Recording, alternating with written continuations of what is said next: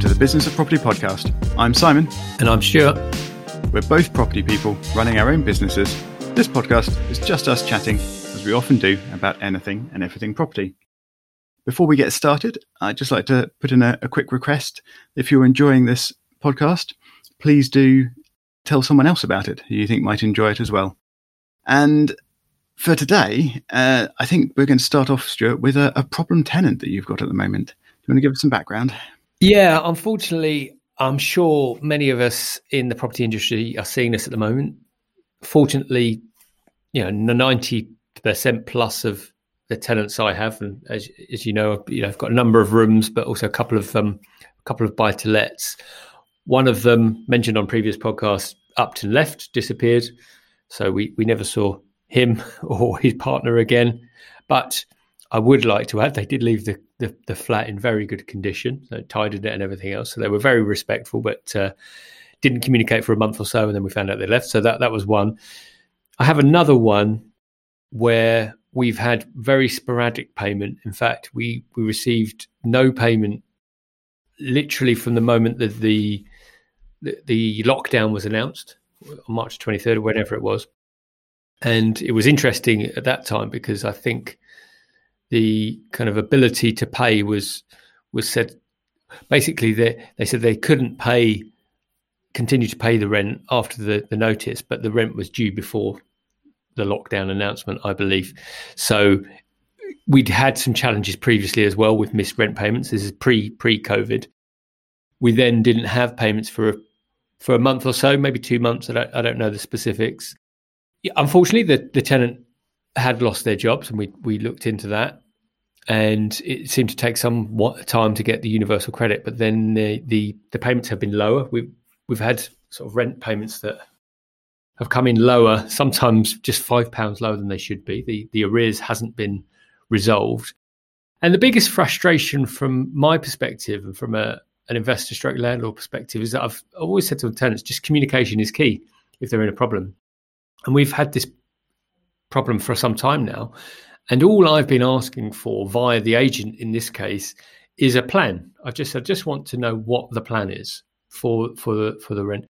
And I then uncovered because I said, What's happened with the rent? I seem to be getting paid on a new day. Oh, they've moved the rent.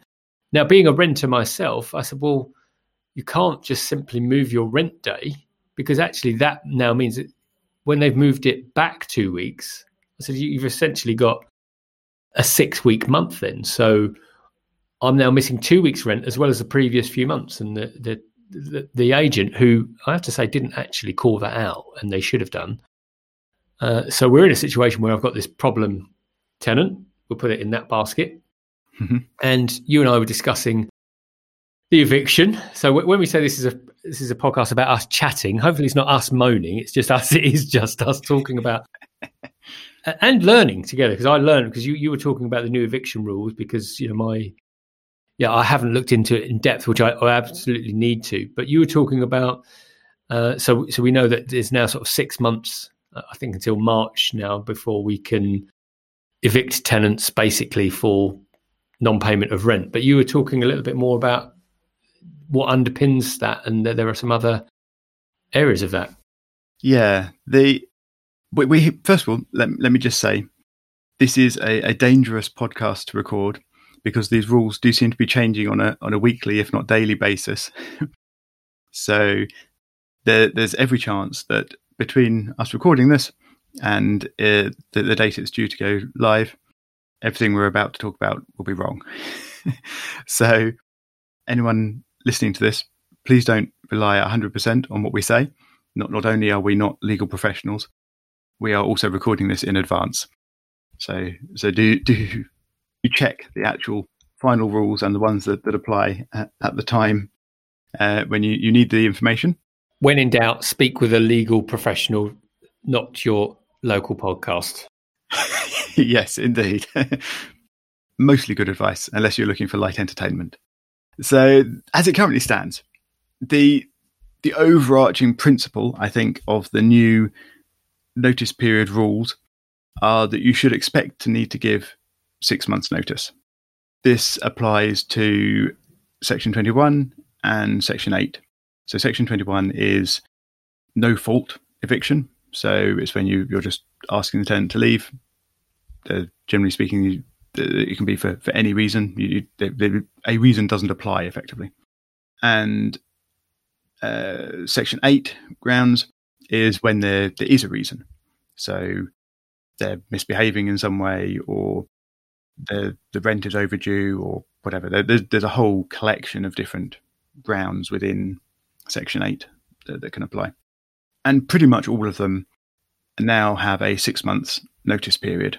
And the, the stated aim is that that will apply until the end of March next year. So that, on the surface, sounds bad.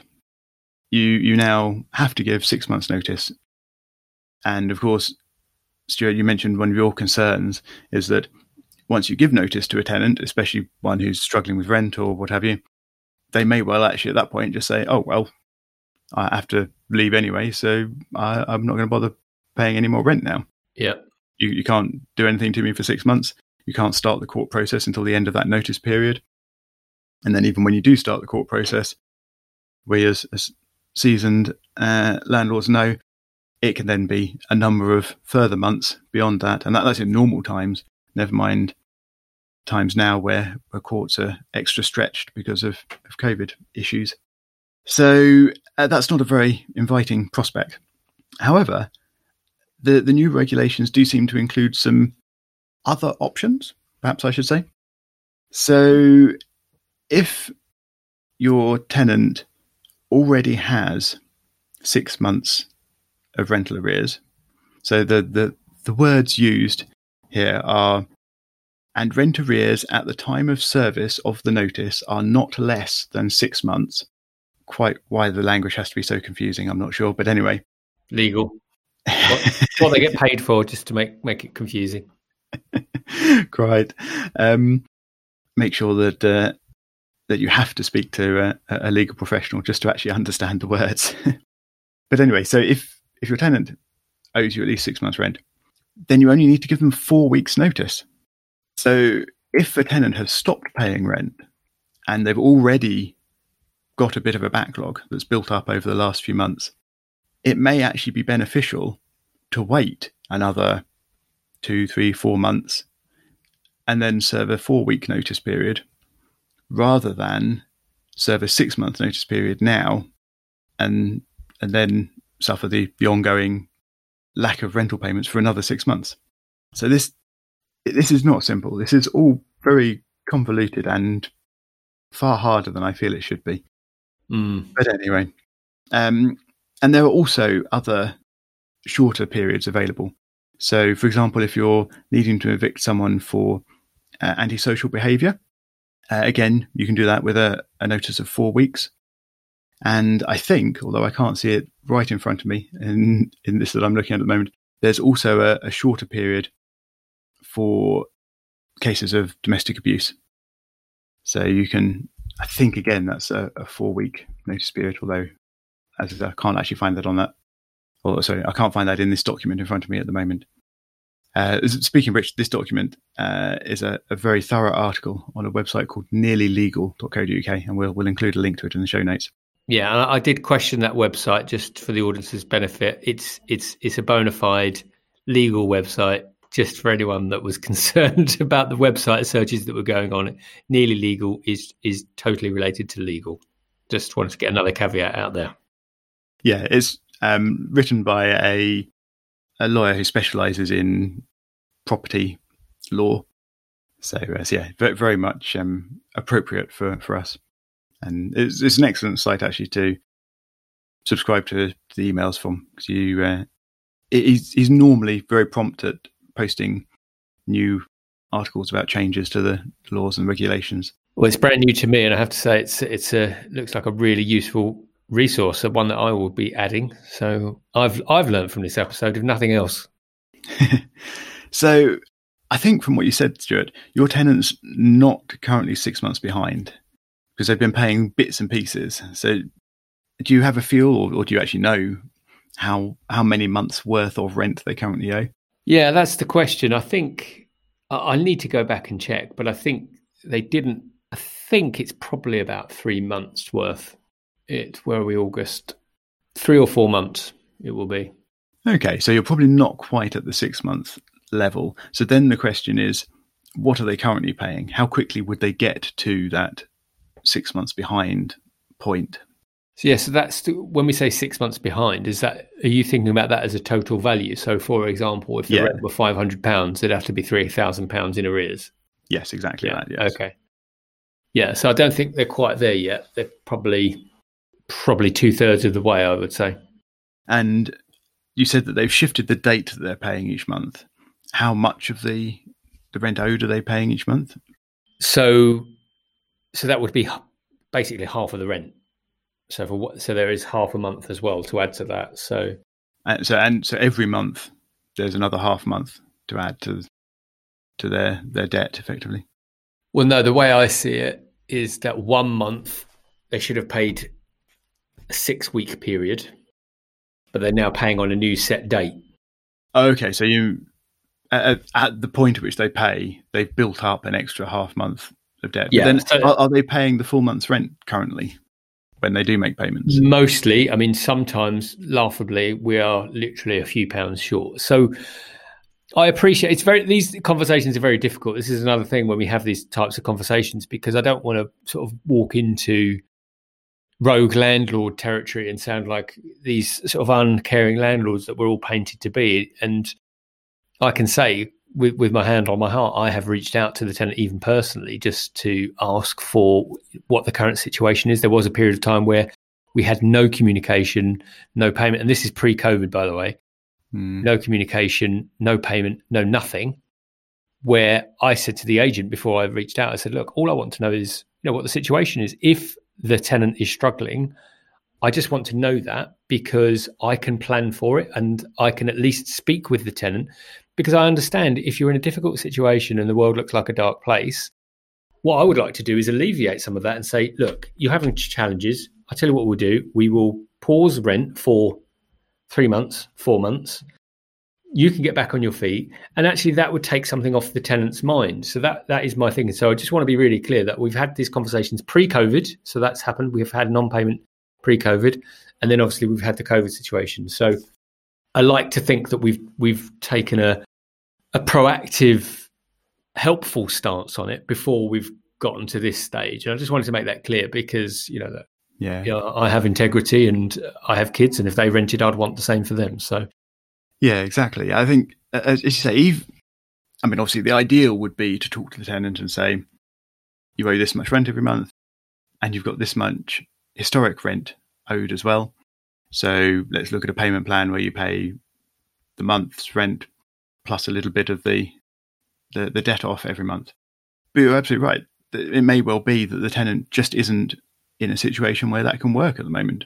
mm, So perhaps for the time being, you'd actually be saying, well, how about um, we work out what you can afford every month? And maybe that's only 75% of the rent that they actually owe each month. So every month they will be going a little bit more into debt. But as long as you, you know that's the plan and you know that they have a, a longer term plan for in a few months being able to find a new job or in a few months choosing to move out themselves to somewhere where they can afford better or, or whatever, then at least you know where things are going. And as you say, you know what to expect. yeah, Um, it is really is all about communication and knowing what both sides can cope with.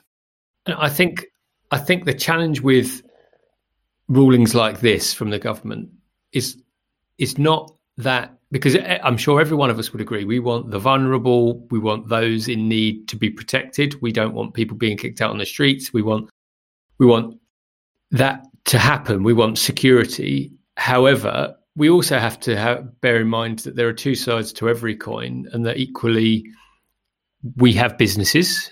These are businesses, and that there has to be a level of ownership. You know, for me as a renter, I was in a situation where I thought I mightn't be able to meet my rent requirement. I the first thing I did was I spoke to the landlord about it. It so happens that we were able to work it out, and you know, I'm not pleading poverty by any stretch of the imagination, but my point is that I had to take ownership from that and go, okay, how could I work this out with whomever I need to work it out with? And my biggest concern with with a period like six months is that it takes some of that ownership away from that percentage, and I'm sure it's a small percentage of people that like to not take ownership for for what they do. Because if you're in a situation, I think where if you are working and you're saying you can't afford the rent, and we don't know that's the case, but if you're not meeting your rent fulfillment every month, then there's clearly a challenge there. Then clearly you need to look at other options. It, we've this this property is a, is a, is a lovely property overlooking a park. It's Victorian, etc., etc. And I'm saying, well, maybe there's now another option for you. Yeah, and I know there are because you know I mean, in the property game and in the area.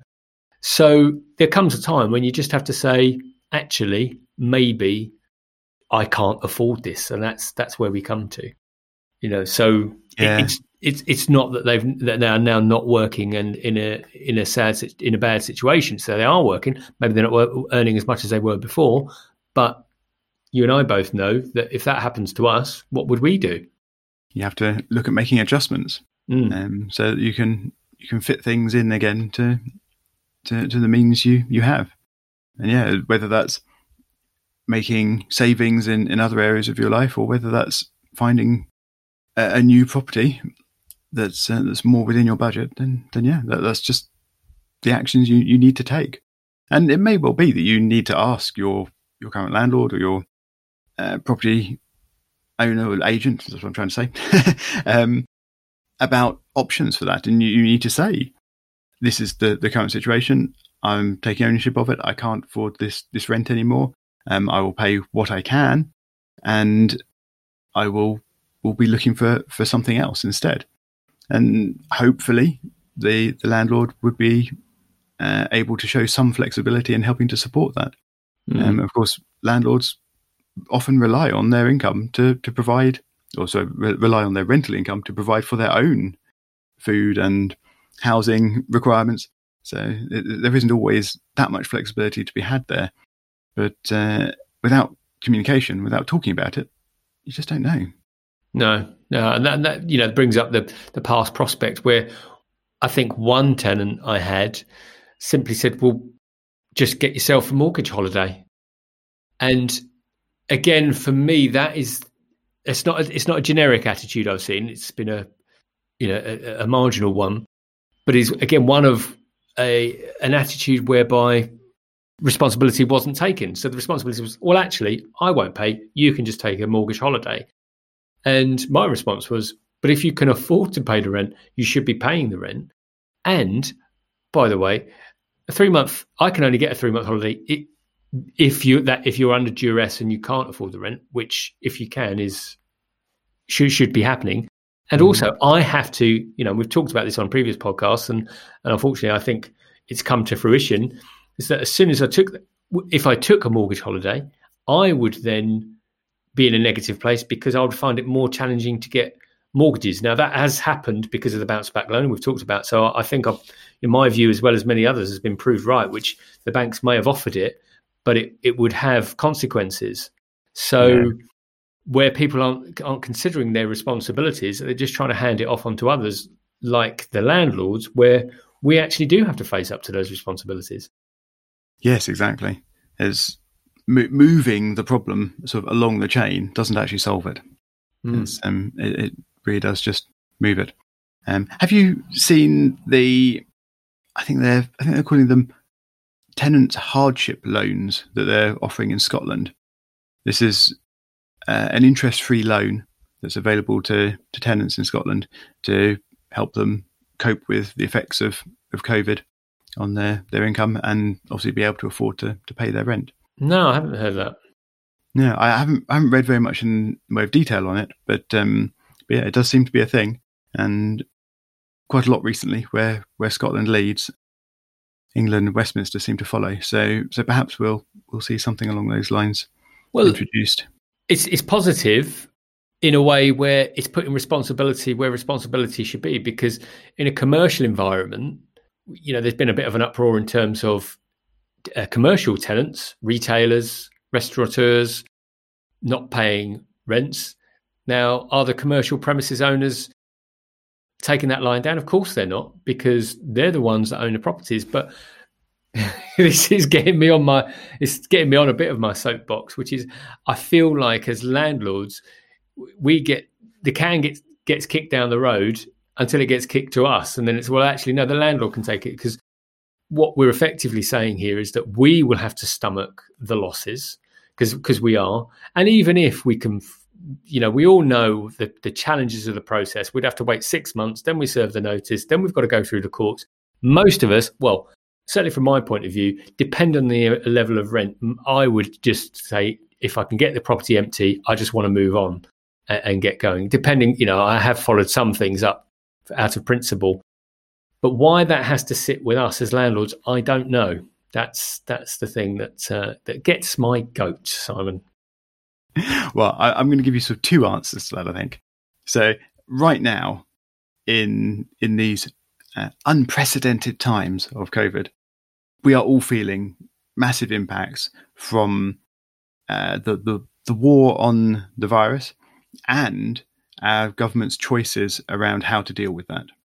And of course, everyone in society needs to, to help and work towards the war on the virus. However, the choices that the government make in how they are going to react to it and the things they are going to change in our, our society, they need to take responsibility for. And I don't think it's fair that a can is kicked all the way down the, the line uh, and lands at the, the landlords um, when it's it's the government that actually uh, kicked the can in the first place.